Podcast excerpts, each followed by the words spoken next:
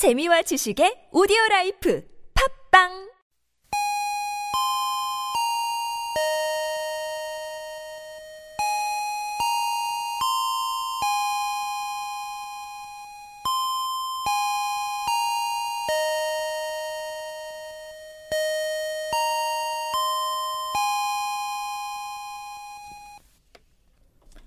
겨울이 되면 주로 입게 되는 털실로 짠 옷, 스웨터. 옛날 서양 사람들은 스웨터를 운동복으로 즐겨 입었다고 해요. 운동을 하면 땀을 흘리게 되잖아요. 땀을 영어로 sweat라고 하니 이 단어에서 비롯된 스웨터는 땀 흘리기 위해 입는 옷이라고 할 수 있을 겁니다. 19세기 말, 그러니까 1850년에서 1900년 무렵에 스웨터가 유럽에서 큰 유행을 일으켰습니다. 스웨터를 입고 싶은 사람들이 넘쳐나니까 옷 공장 사장님들은 하루빨리 스웨터를 만들려고 기를 썼죠.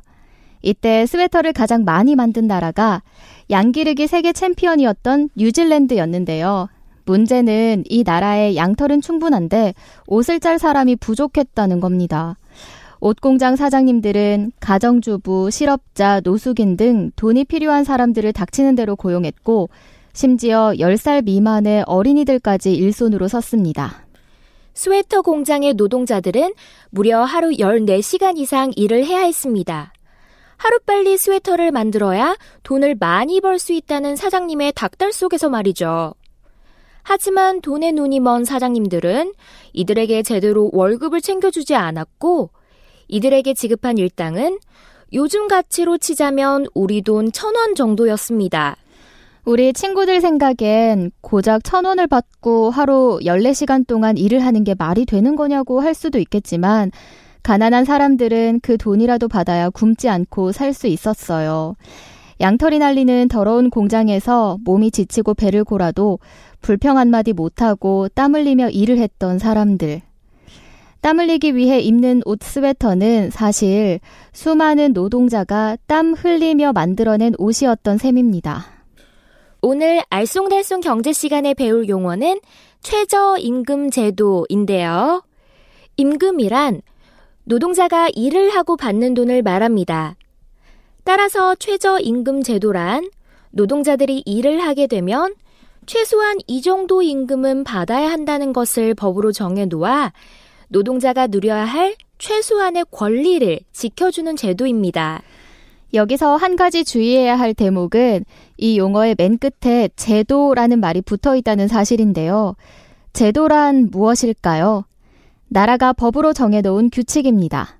다시 말하면 마음 착한 사장님들이 모여서 노동자를 고용하면 최소한 이 정도 돈은 주자라고 정한 것이 아니라는 뜻이죠. 이 제도를 정하고 운영하는 곳은 사장님들이 아니라 바로 국가인 것입니다. 사실 노동을 제공하는 사람에게 그에 대한 보수를 지급하는 입장인 개인이나 회사는 자본을 최대한 불리려고 하기 때문에 노동자들에게 임금을 조금 주려고 애를 쓰는 경우가 많습니다. 월급이 적다고 노동자들이 불만을 털어놓으면 사장님들은 싫으면 딴 데 가서 일해. 너 말고도 일할 사람 많아. 라며 배짱을 부립니다. 이런 말이 불쾌하다고 자리를 박차고 뛰쳐나오는 순간 더 나은 대우를 받는 게 아니라 있던 일자리마저 잃을 수가 있습니다. 이런 불공평함을 바로잡기 위해서는 누군가 나서줘야 할 텐데요. 이때 나서야 하는 힘 있는 기관이 바로 정부입니다. 정부가 앞장서서 근로자를 고용하는 사용자들에게 사람을 고용했으면 최소한 이 정도 임금은 줘야 한다고 알려야 하고 이렇게 정해놓은 최소한의 임금 수준이 바로 최저임금입니다.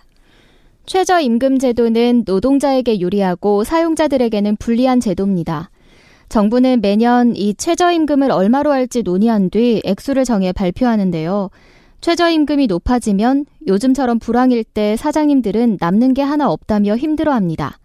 반면 최저임금이 기대보다 낮게 책정되면 노동자들은 그렇지 않아도 살아가기 힘든데 더 힘들게 할 셈이냐며 반발을 할 테고요.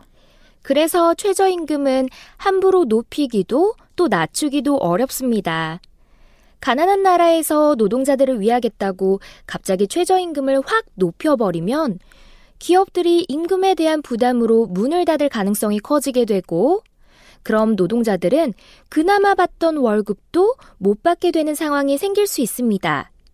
반면에 어느 정도 살림이 넉넉한 나라에서는 이 최저임금을 적당한 선까지 높여줘야 사회가 잘 돌아가게 됐고요.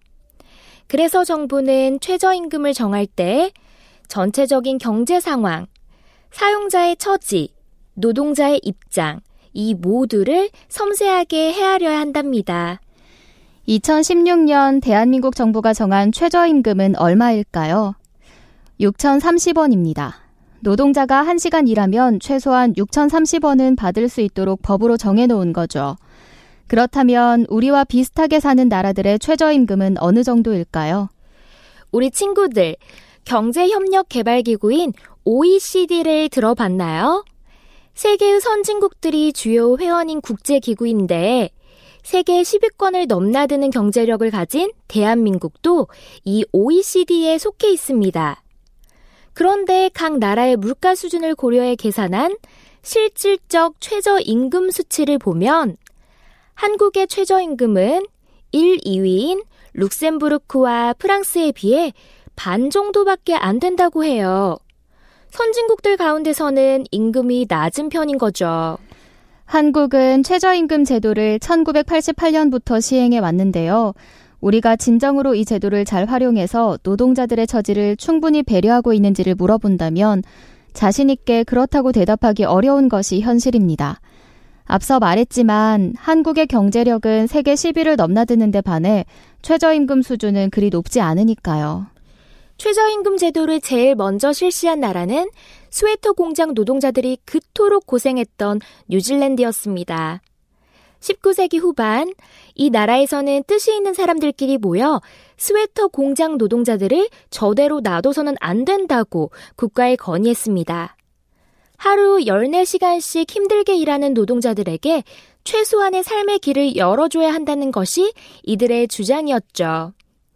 오랜 논쟁 끝에 이 건의는 받아들여졌고 뉴질랜드는 세계 최초로 최저임금 제도를 실시해 땀으로 얼룩진 스웨터 공장 노동자들의 삶을 챙기기 시작했는데요. 땀 흘리며 열심히 일하는 모두에게 노동의 대가가 잘 주어지길 바랍니다.